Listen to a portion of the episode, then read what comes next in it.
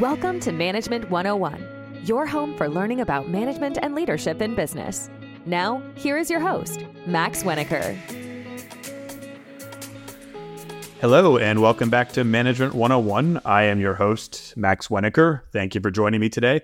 I am uh, joined by a very special guest, and I know I say that about all of my guests, but that is always true. I only invite special guests on the show. His name is David Shapir. He and I are former colleagues, and David has gone on to do some very interesting things in the world of management and data and product, which we're going to hear a little bit about today.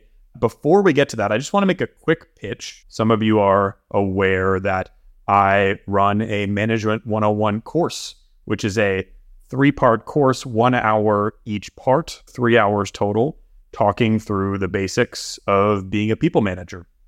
I am currently starting this next cohort in October. I have eight slots to fill. So you'll be in a small group of peers also taking on management responsibilities, possibly for the first time. It's a good way to get a little bit more individual with your learning about how to be a manager, get a little bit more direct access, ask direct questions than the podcast allows for. Uh, if you're interested in learning more, you can go to management101withmax.com slash course It'll take you to a link to the course. Uh, if you are listening via podcast, you also get a 10% discount on the course. Just use the code podcast. If you have any questions, feel free to reach out to me via email, which is on that website, or LinkedIn. You can find me there. Yeah, it's three one hour sessions. Uh, the next cohort starts in early October, I want to say. And it's just a way to get a little bit more in depth with some of the concepts we talk about on here and a little bit more personal with them. So hope to see you at uh, course number one. Now, back to the interesting stuff. Uh, we're going to talk through the topic of the episode, and then I'm going to have David introduce himself because he'll do a better job than I will. But today's episode, more broadly, is focused on how do we enable our, ourselves and our teams to make better decisions with data. That is both from the concept of using any metrics at all and the way that we can obtain those metrics to use data most effectively. I've considered David to be one of the foremost experts in this. And when he introduces himself, you will see why.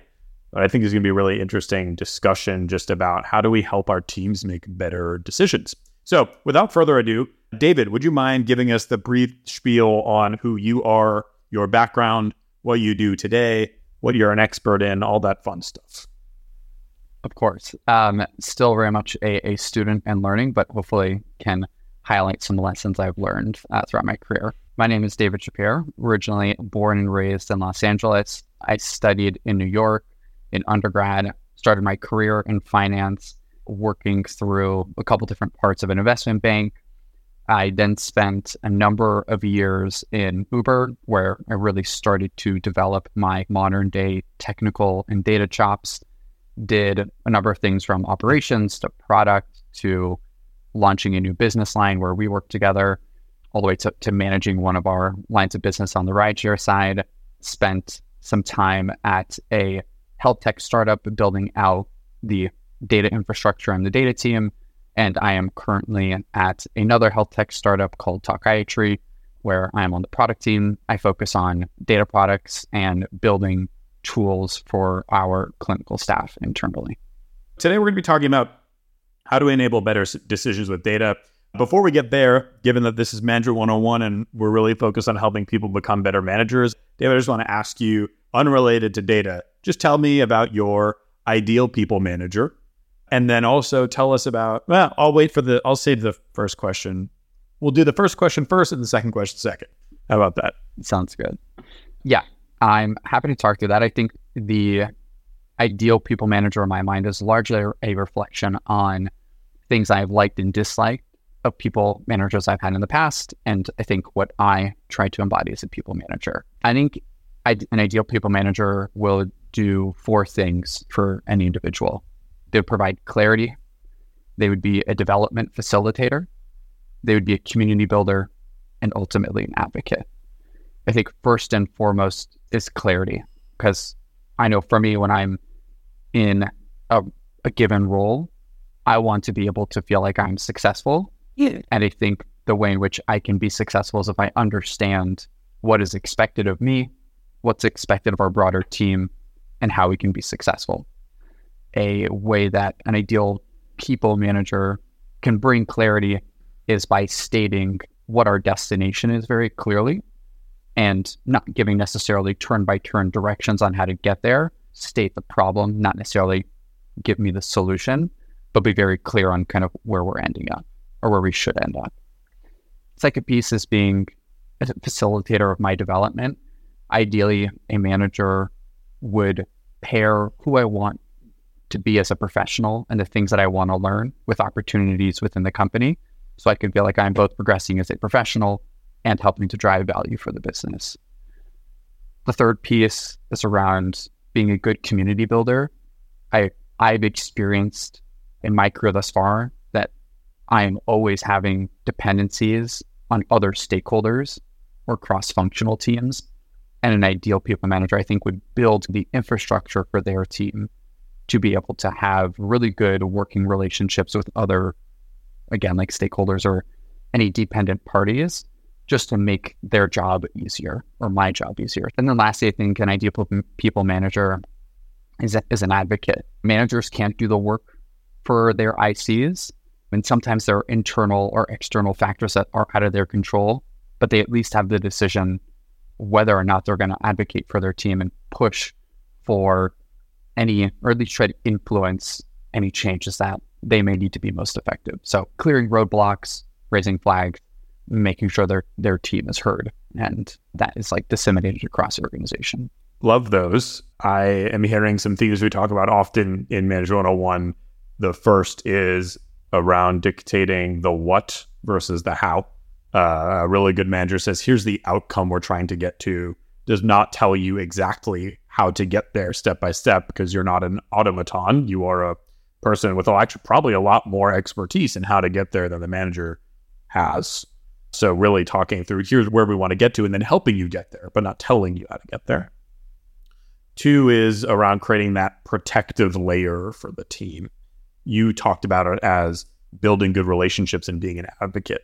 In my experience as well, great managers are ones who are building relationships with other parts of the organization. And in some ways, you could call it greasing the wheels for your work to be delivered, right? Almost every team member in any company is going to work in an environment that includes other people that either requires their work, their input, their approval in some way. And the more that a manager can build relationships with those teams, can build trust with those teams, the more successful their team members will be in actually delivering work that impacts those other teams. So you're spot on.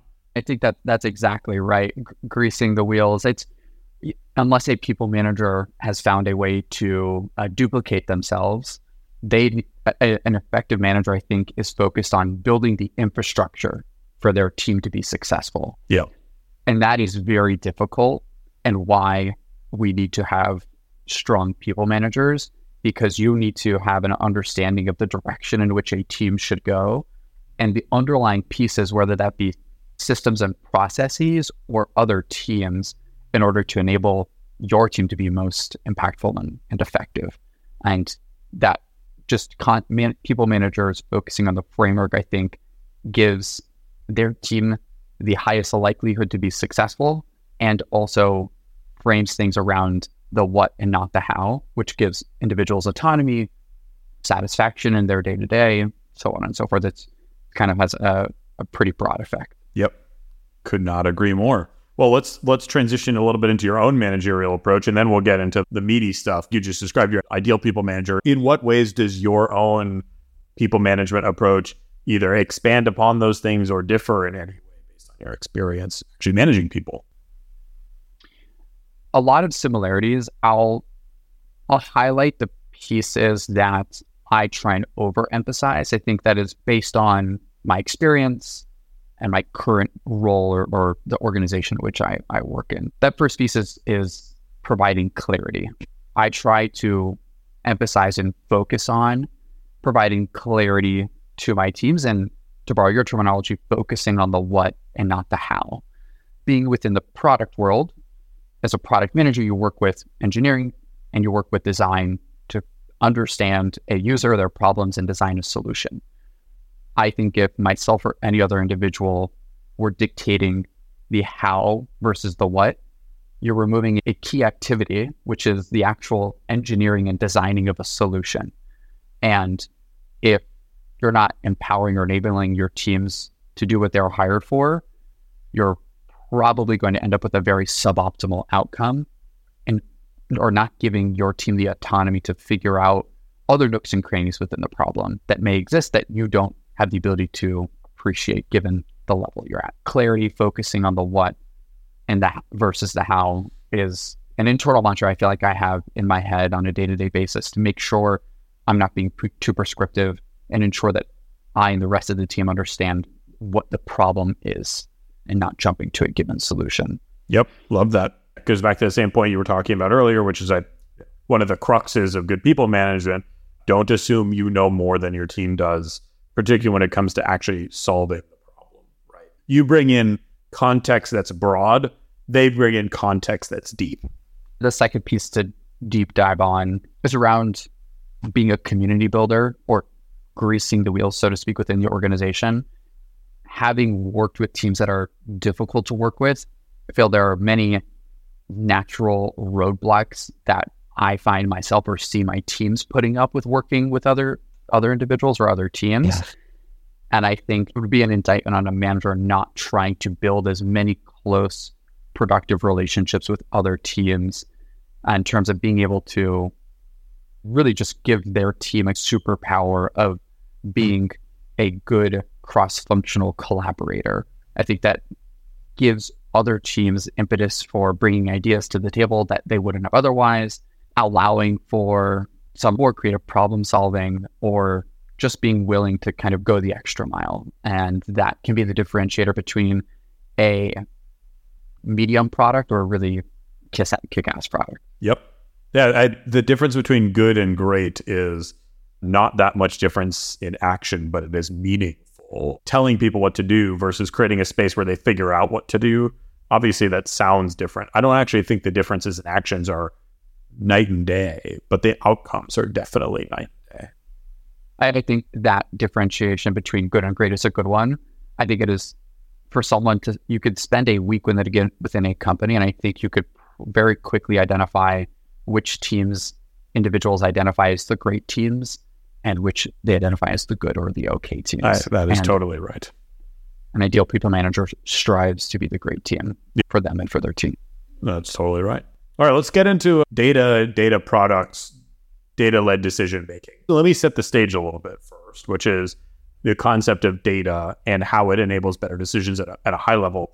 I'm going to give an example and I would love for you to tell me if you overall agree with this is the concept of using data to make decisions, and then we'll get into some of the nitty gritty. To me, without data, a company, let's say a company leader, is normally making decisions by hunch. You're selling two products, you're selling apples and you're selling oranges. And let's say you're a grocery store. You have no data. You are just deciding how much is being sold based on a hunch. You don't know which product, apples or oranges, performing better. You don't know necessarily which one costs more, which one is easier to acquire. When you have data, data is the information that tells you here's how the overall market supply of apples and oranges are doing, and therefore how much it's going to cost you to acquire those apples versus those oranges. Here is the overall demand for apples versus oranges, and therefore what you can reasonably set your price of apples to oranges to be. And also, here's what your competitors are doing. Here's how much they're selling their apples and oranges for, such that you can make more informed decisions around what you're selling. Maybe you're selling 10 times more oranges at 10 times more profit a piece, but without data, you're just hoping that you learn that information or that you observe it yourself with data, maybe you can actually lean into that and say, well, I should probably be buying a lot more oranges, increasing my prices quite a bit, and selling fewer apples, which maybe I'm even losing money on. To me, that's how data led decision making actually works in a business. And obviously, we're not selling in apples and oranges, maybe something slightly more complex than that. But do you agree with that example? I do agree with that example. I will tease out at least two of the themes that come to mind for me when I think about ways that a, a companies can utilize data. I think the first what you touched on is strategic decision making. And the second is day to day and or operational decision making. Yeah. And surely one can operate both of those spheres without data, but success is much more by chance than by, you know, a greater certainty or greater probability when using data. Yep. Uh, agreed. Let's talk through those two things separately. So, one is the strategic decision making, like you said. This is senior leaders making decisions using data, and the other is all the people on the ground, the folks actually doing the work. So, in a in our grocery store setting, which I don't know where I came up with that, but we're gonna we're gonna go with it for now. Obviously, I have a lot of experience in grocery stores, having worked at uh, at Uber and then in health tech, just like an expert grocer. In our grocery store setting, the strategic decision making is is maybe more the owner of the grocery store deciding where do I source my apples and oranges from, whereas the decisions on the ground are maybe the person who's stocking the shelves deciding where to put the apples and oranges, stuff like that. So let's talk through the strategic decision making first. What are some ways in your mind that strategic decision makers, so the senior leaders of a company, whether the grocery store or anywhere else, can can utilize data to make better decisions. Even starting before the decision on apples versus oranges, I think data can be utilized at a strategic level to understand what type of grocery store do we want to be. Do we want to be, and I'm also no expert in grocery stores, so uh, glad we're using this example. Out there, forgive me. but at general purpose grocery store, maybe a Ralph's Pavilions or ShopRite. Those are very California oriented examples. Sure. I was the ShopRite I was hoping was that's from my East Coast days. Hopefully that's yeah, uh, shout out uh, to uh, Stop and Shop and Market or, Basket for you New Englanders. Or Spare and maybe Mariano's for for Midwest. so those are more general purpose, or do you want to be a specialty grocer, which in my mind is more along the lines of Trader Joe's? the theme I'll highlight in strategic decision making, which also relates to the ideal people manager we spoke about a few minutes ago, is, is clarity. So, who do we want to be? What clarity does that provide to the rest of the organization at an even day to day basis on the decisions they should be making? And how is that backed up or checked, so to speak, and validated on a continuous basis using data? Going a level lower, ideally, for these strategic decisions, you're utilizing data to check your status on the major initiatives you have by certain key metrics. So that can make problem identification and discussions about direction and whatnot much more objective mm-hmm. and orient around the single thing that a company should be rallying around versus the opinion or musing of one individual. And so that can come in the form of QBRs or quarterly business reviews. It can come in the form of a metric or performance dashboard that senior leadership has access to on a day to day basis. Can come in the form of weekly team meetings to understand the progress on a certain project. And it's really just becomes data is utilized as the backbone of any problem that is identified or any project that we're trying to understand the progress or impact of. Let me bring this to an example that we, we actually do have some experience in. So, not grocery stores, but Jump, which was the bike and scooter organization within Uber that we both worked at for a time. We're talking about strategic decision making in terms of what space do we want to play in and how are we doing in that space. We had a business that basically sold rides on bikes and sold rides on scooters. We had to have, we just threw them out there in the street. That has like any random chance of success. But we were able to do so using certain pieces of data, like how much demand is there for a bike or a scooter in this specific city, this specific area of that city. And we could then make decisions around how many do we want to deploy? Where do we want to deploy them? I think what you're talking about the quarterly business reviews or weekly updates is checking in on well, how are we doing performance wise along those lines? Did we did we deploy the right number of scooters in Atlanta, for example? We can look at demand. Like a key metric might be, I think we use the number of trips being taken on a given bike or scooter on average in a city in a given day, we could see how many bikes, how many rides were being taken. And then we could therefore see were we making the right strategic decisions around how many to deploy in that city? Or were we not? Do we need to make some updated decisions based on this data we're getting on a weekly basis? Yeah, totally. And I think those data informed decisions at the strategic, like senior level, can then filter down to how data can be utilized for day to day operations. Yep. Because you're able to provide clarity and direction in terms of what the North Star is or what metrics we should try and should be aiming for for individuals to understand how their day to day decisions are impacting those metrics or not impacting those metrics and can adjust on an ongoing basis.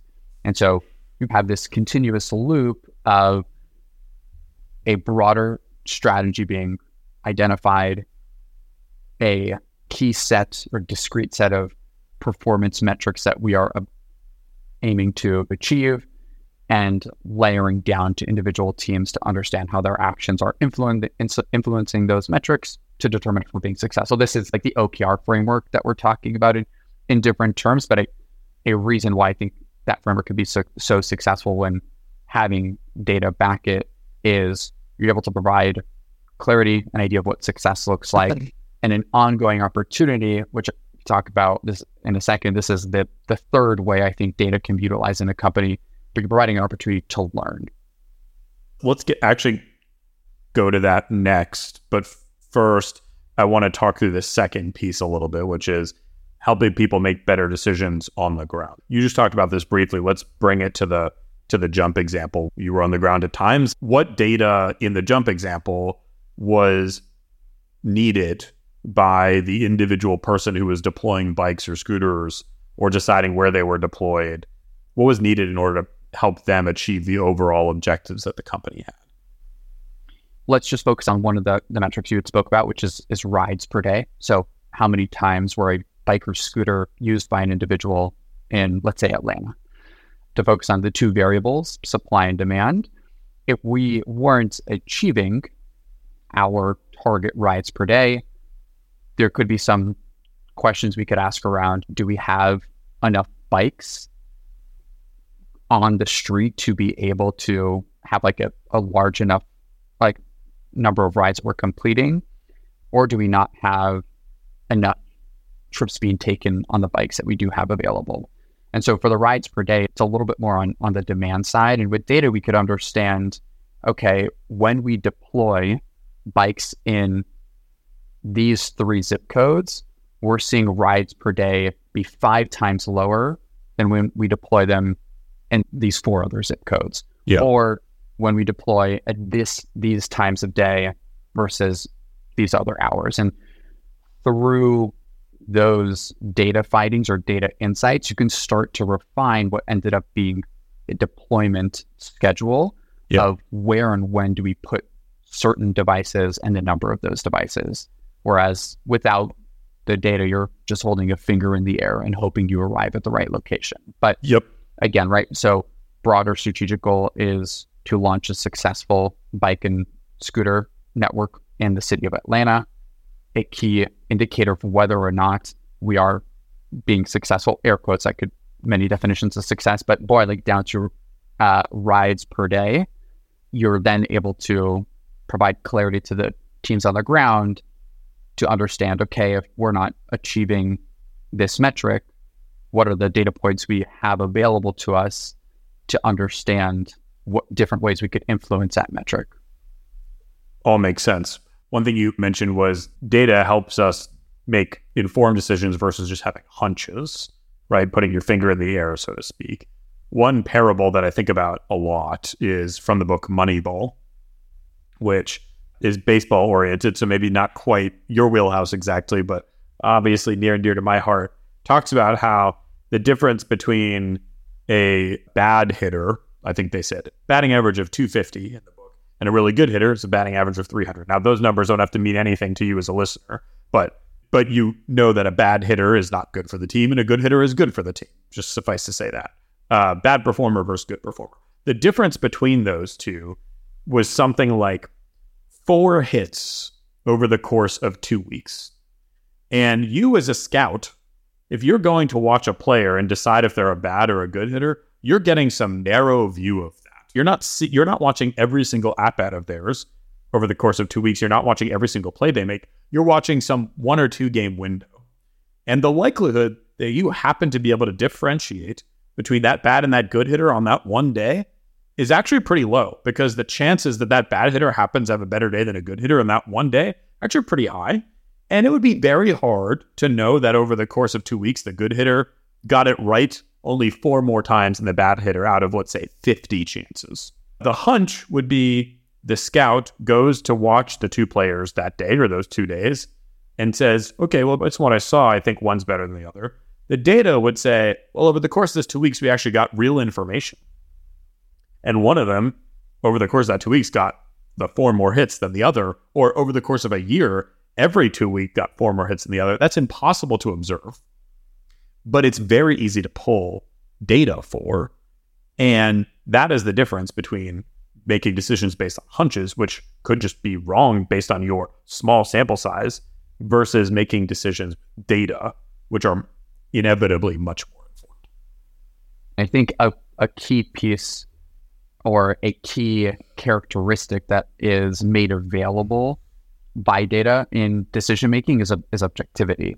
So if you're going to layer in organizational hierarchy into the scouting example, uh, somebody with the title of senior scout just going on hunches potentially would win out in the decision making process, but could be guiding the you know organization or the baseball team in entirely the wrong direction. Whereas if there are data backed decisions, it's a much more objective framework for whether or not good player or great player should be signed to the team. Yep. It is an equalizer in many ways and doesn't just let the person in the decision making seat make decisions however they want.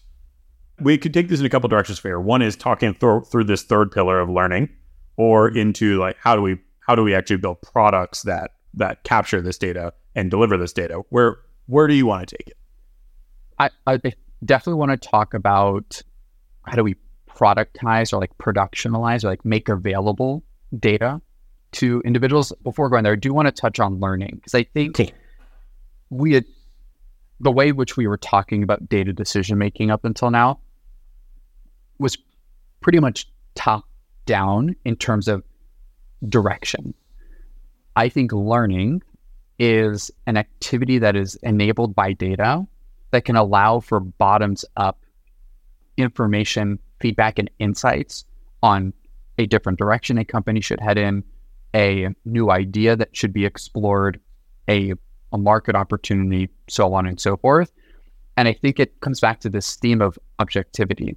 Because if you have data available to individuals across organization, they can, for instance, the marketing team can explore a new email campaign or a different engagement strategy with another user base or the operations individual in our bike and scooter example can try a different deployment strategy that is not in existence anywhere else within the company. And when you have data being utilized to quantify the outcomes of those activities or those ideas, it can allow for a lot of opportunities within the company to learn about the business and identify either new problems or new opportunities that I think can create a really healthy virtuous cycle.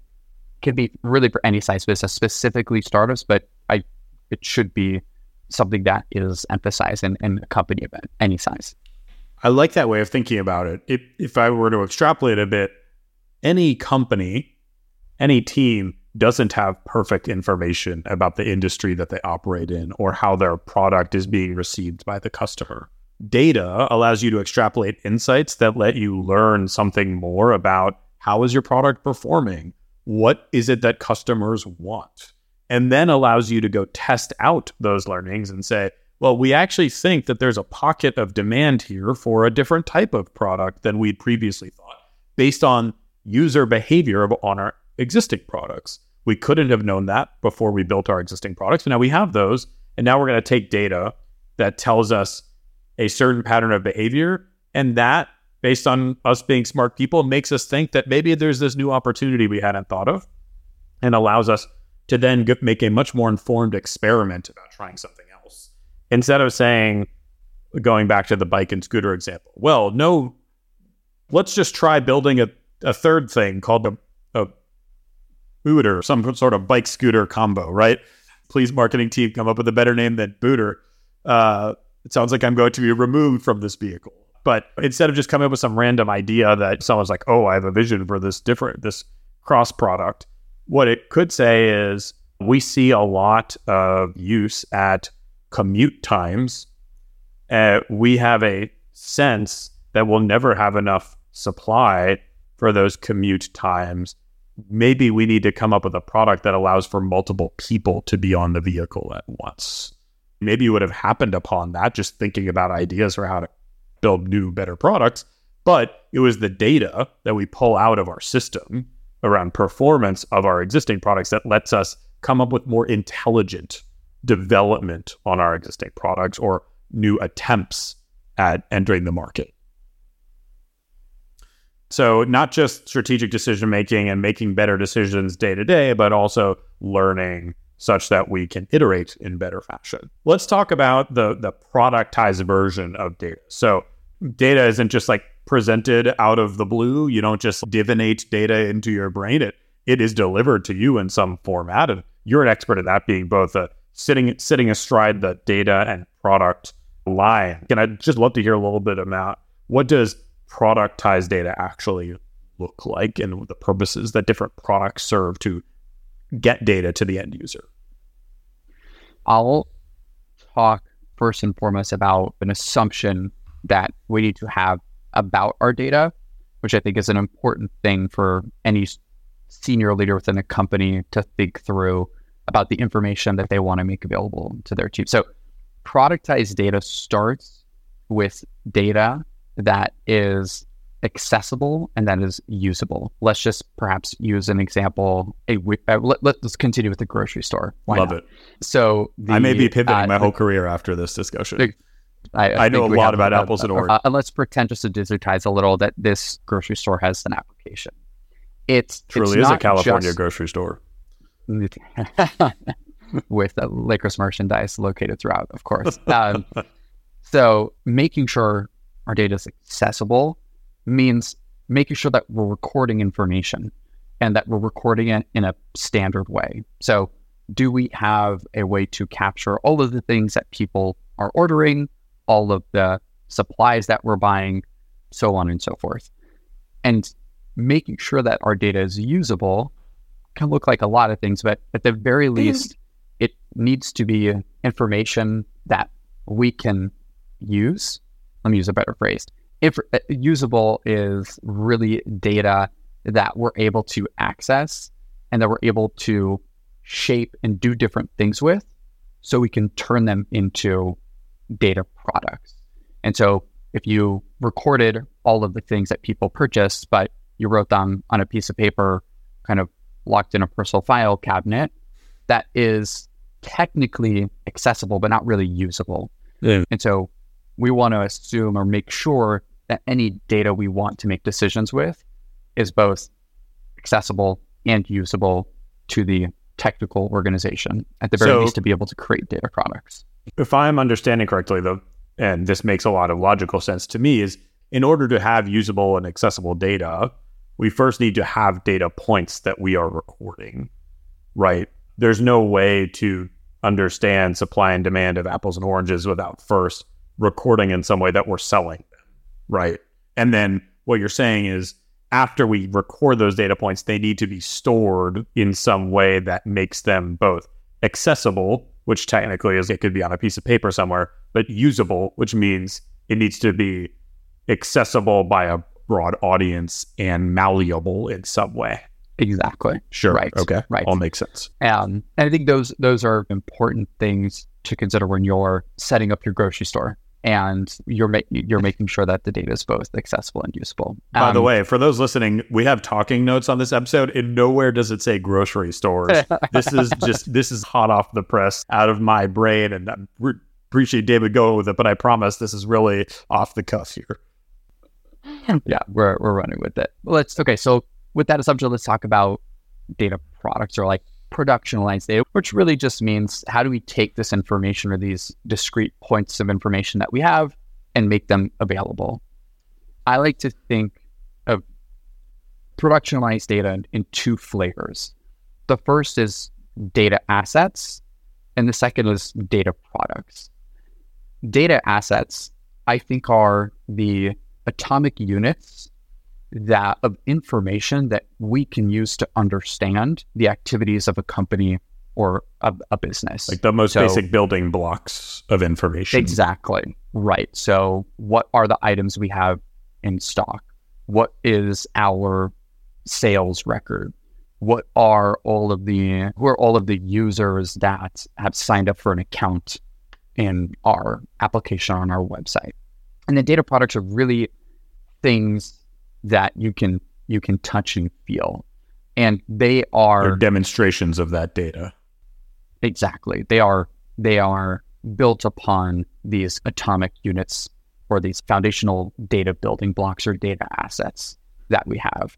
You could use your data assets to understand what your sales history has been, if what apples or oranges are selling better, or you could take those kind of assets and leverage them in different ways. So if you understand that customers that shop at the grocery store on Monday tend to buy this type of product, you can take that data asset and feed it into potentially a system that you have to email or engage with your customers and let them know about a promotion for those products on X, Y, and Z day and you're able to basically take that asset and use it in different ways. You could also take the, a, a, different data asset and pass it along to an operational team to help inform a decision that they have. An example of a data product is where you are leveraging some of those data assets and creating something that individuals can use directly. A very common example is a dashboard or some sort of visualization tool that individuals can use to monitor the performance of a given metric, or they can use to slice and dice or analyze things to generate some insights. I know we have this slated to discuss later, but this really just prompted my thinking about it. Sometimes I think where companies often go wrong, and this is uh, particularly leaders, decision making leaders with regards to data, um, they'll often focus on building the right products. How do we how do we use this data? And they don't focus on gathering high quality data. In your example, it would be we're focused on getting data to be presentable to a lot of people to make better decisions, right? We are getting information to the marketing team to to tell them that there are a lot more store go people who go to the store on Mondays, but at, oftentimes forgetting that we need to make sure that the data about when people go to the store is actually good, that we are gathering the right information. Maybe the original data point is really unclean in the sense that it's someone who's standing at the front of the parking lot and measuring the number of cars coming in. That's really prone for error. Maybe there are other shops in that parking lot. People are going to different stores actually on Mondays. The focusing on first getting the clean, good data. Let me get some sort of electronic checker in place that actually adds up the receipts from Mondays versus other days. And then let me present it to the right people is really important because otherwise you're going to be making equally as bad decisions as if you didn't have any data products at all because you could be presenting data in any which way you want, but if it's not good data, then you're not making you're still not making good decisions. 100% correct. The ordering of the things accessible, usable data assets and products, that is very much the ordering of a pyramid, I would envision. Products are the things that we touch, right? We touch and feel, and we experience directly. And so that to us may be what data is. But if you don't have the other components done well, what you end up looking at could be a drawing or it could be meaningful data and you wouldn't know the difference or they would have the same impact. And so thinking about data in that way, especially at the kind of sub the, the atomic unit, can be really helpful to at this like senior and strategy level make sure that we're doing everything we can to set things up to capture information we want, make sure it is done in an accurate and structured way, and we can package it so we could use it in either other systems and processes or make directly available in some sort of productized version.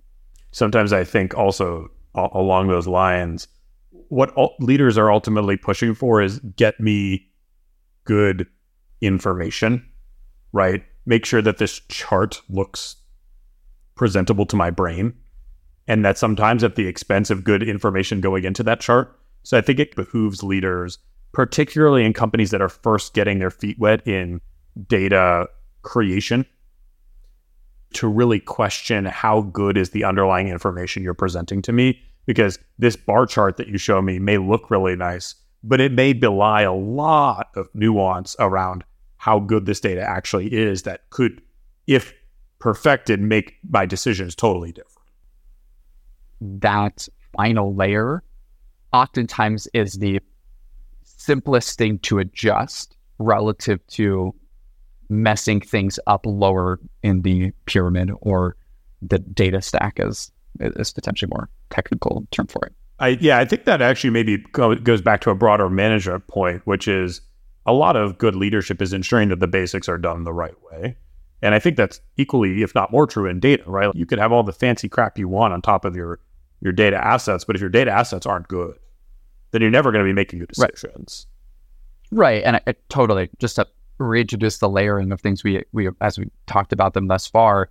I think that's what separates good managers from bad managers because those are the difficult decisions. It's a very right. easy decision to decide that I want a line chart instead of a bar chart. It's a harder decision to say, okay, we can only capture these two types of information and nothing else. Is that at the bare minimum going to enable us to quantify and track the key activities that we need to monitor success in the business today? Um, yep. I think also that goes to whether or not you're able to, if you make that decision, you can then provide that clarity and everyone is rowing in the in the same direction.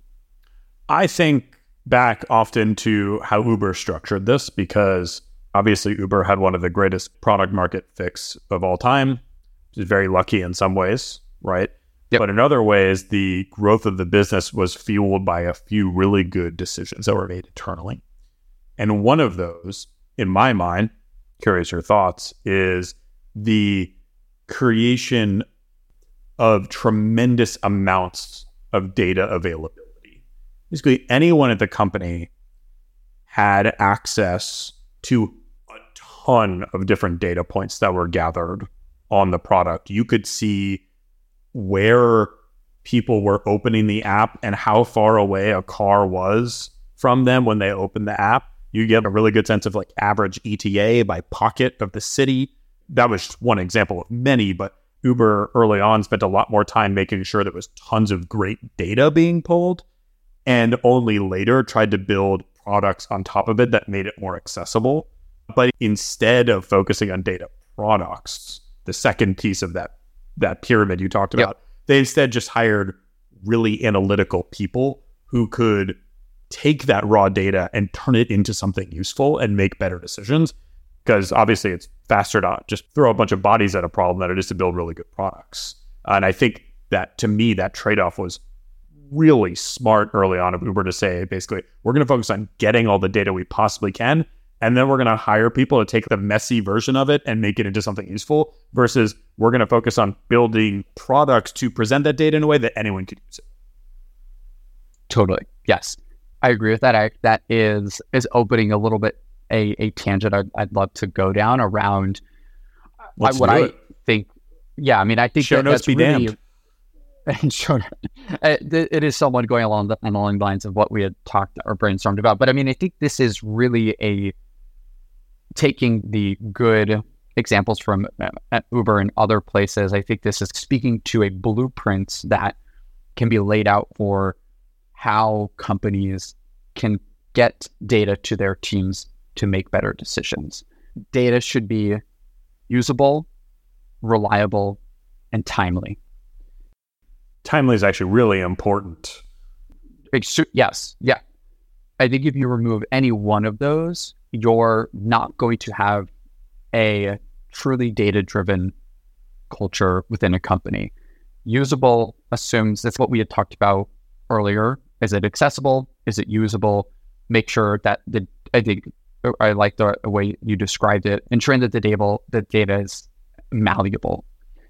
Reliable means that can your teams depend on the fidelity of the information that is captured and presented? And timeliness, are we able to access the data in the time in which we need to make the decision? If we need to make a purchasing decision tomorrow for what will be our very successful California based grocery store, but we only have data as of three months ago, we're probably going to make a very poor decision and very quickly will turn away from leveraging data at all. Outside, that's table stakes usable, reliable, and timely data. Timely, by the way, generally does not mean up to the second for most companies. Yes, right. It just means within a time frame to be able to make a reasonable decision. For example, if I'm trying to decide what are some changes to my business I want to make for the coming six months, looking at data from two years ago is, is going to be largely irrelevant. It's okay if my data isn't up to the second. It's okay if my data is delayed by a week. But it, it's a question of accurate timeliness rather than precisely up to the minute.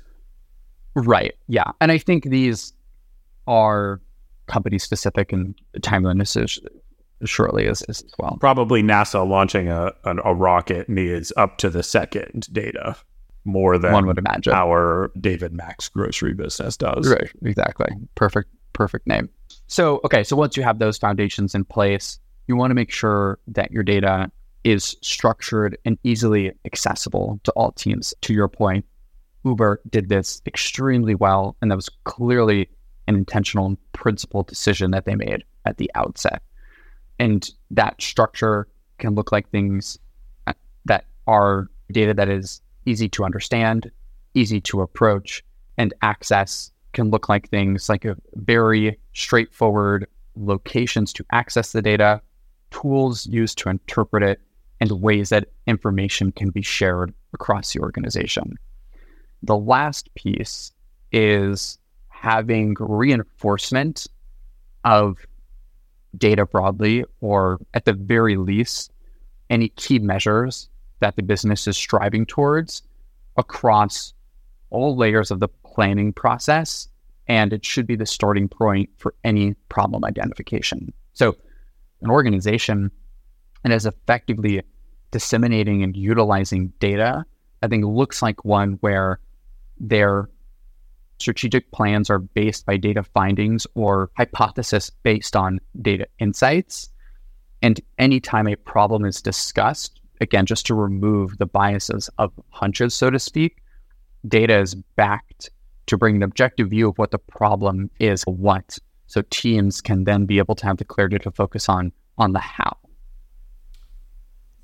In other words, data is used to close the feedback loop of here's information about what's going on in our business, and we're going to use that information to then inform decisions about the business. Exactly. Yeah. Exactly. Agreed. I'm going to take it in a slightly different direction because we've gone on for quite a bit of time now about this in a way that, by the way, I think is awesome. But I, I now, having focused so much on this pyramid and talking about the principles of data, I want to bring it home, particularly for some of our leaders who are maybe delving into obtaining and utilizing data in their teams the first time. How should I, as a leader, dealing with structured data in some way for the first time, how should I go about helping my team get information or data to make better decisions than they are now? What are like the first steps I need to take? So we're assuming that we have usable, reliable, and timely data available to us. Let's take and, the grocery store example, but let's make it a not chain. Let's make it a mom and pop that is trying to scale, right? What mom and pop shop is taking home a couple hundred K a year. They think it's time to expand, but they're not 100% sure and they, they need to just have a lot better understanding of their business. Right now, all transactions are done in cash through a old time register that is not internet connected. And stocking is mostly based on one of the two owners just saying, I think because it's winter, we need more pumpkin. Or I guess fall was probably a better season for pumpkin. I agree with that insight. I, as one of the mom and pop owners, want to start franchising this thing, but it's hard to franchise something if you don't have an uh, underlying understanding of business performance. How do I, as the owner of this business, think about what I need to do first? I want to start from a principle base because, again, just a lot of these first decisions inform a lot of the data that you're able to capture and how accessible, reliably, and timely it is. The first thing you want to do as the owner of this mom and pop shop is make sure you understand what are the discrete entities and events that you want to be able to track and monitor. So, is it important for me to understand what items we stock, who are our unique customers, what the transaction of all of our sales, and kind of why it's important to have all of that information about those entities and events. Because I think from there, you can then start to un- think about okay, what are the processes or the pieces of technology that I need to implement or incorporate into my business to be able to start to capture that information. So, what do I want to measure? And then how do I want to measure it? Yes. Okay. Exactly. And I think thinking about it in terms of entities and events without going too far down a theoretical data rabbit hole, that will enable you to combine those two concepts, entities and events, into meaningful metrics down the line. But it really all comes down to who are the actors or the entities within my business that I want to understand, and what are the events or things that happen or things that occur that I want to be able to track. Love that.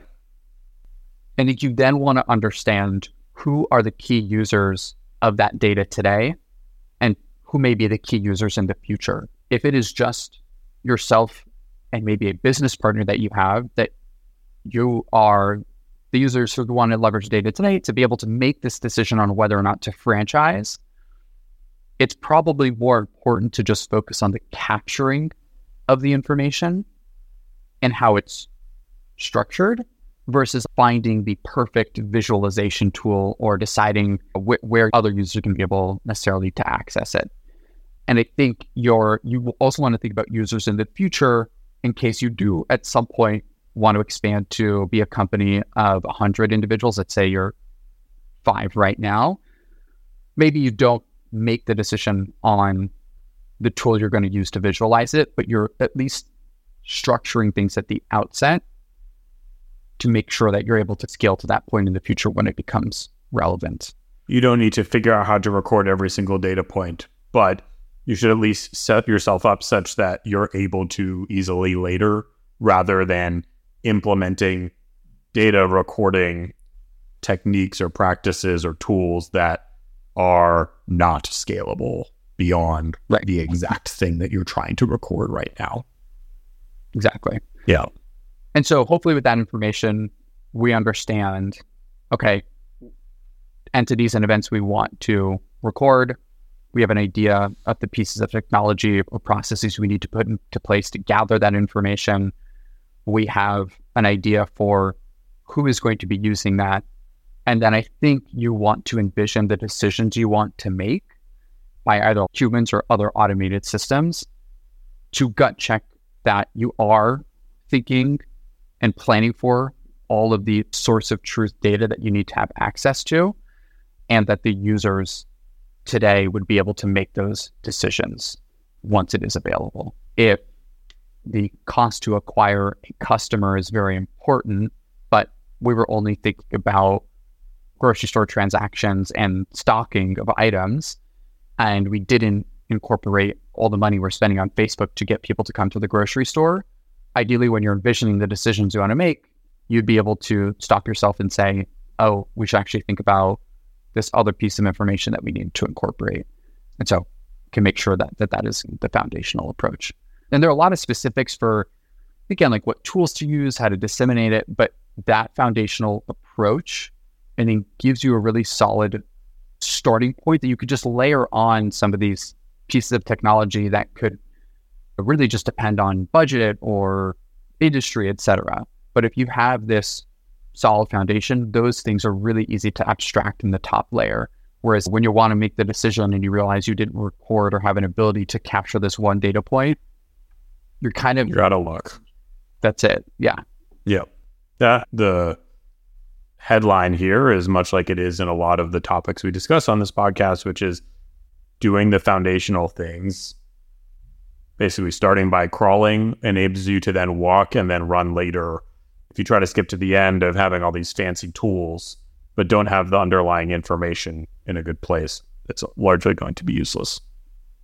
Yeah, and it can be abstracted away from the mom and pop to a somewhat larger organization where if we don't have these discrete entities and events or they aren't captured in a reliable, timely way, you just have an inability to align on what the actual problem is across an organization or just second guess the approach that is agreed upon or forced onto a team at any given point in the project or the process. And you cannot go back and retroactively create data that does not exist. So if you don't capture it, it's going to be hard to make decisions on it later when it doesn't exist to begin with. Right. Right. And one additional point is I think that is just another example or forcing function for an effective people manager to showcase that they really understand the business they're in, who their customers are, and what they need, what information they need access to to make the best decisions possible in order to be successful. Absolutely. All right. Well, we have hit our time here and then some. And this is a topic I could discuss literally all day, but I think our listeners would stop at some point. So we're going to call it a day. David, thank you so much for joining me today on Management 101, uh, talking through how to create and utilize data to ultimately make better decisions is one of the core pieces that any leader and manager needs to do well. So really glad we got to dive into this with an expert on the topic. So thanks, thanks for joining us. Of course, really appreciate being invited and can't wait to open our grocery store. Agreed. And thank you all so much for listening. Have a good rest of your week. Thanks for tuning in to this episode of Management 101. If you're enjoying the show, please feel free to subscribe and leave a comment or review. That helps others find the show, and we greatly appreciate it. Once again, thanks for tuning in to Management 101, and we'll catch you in the next episode.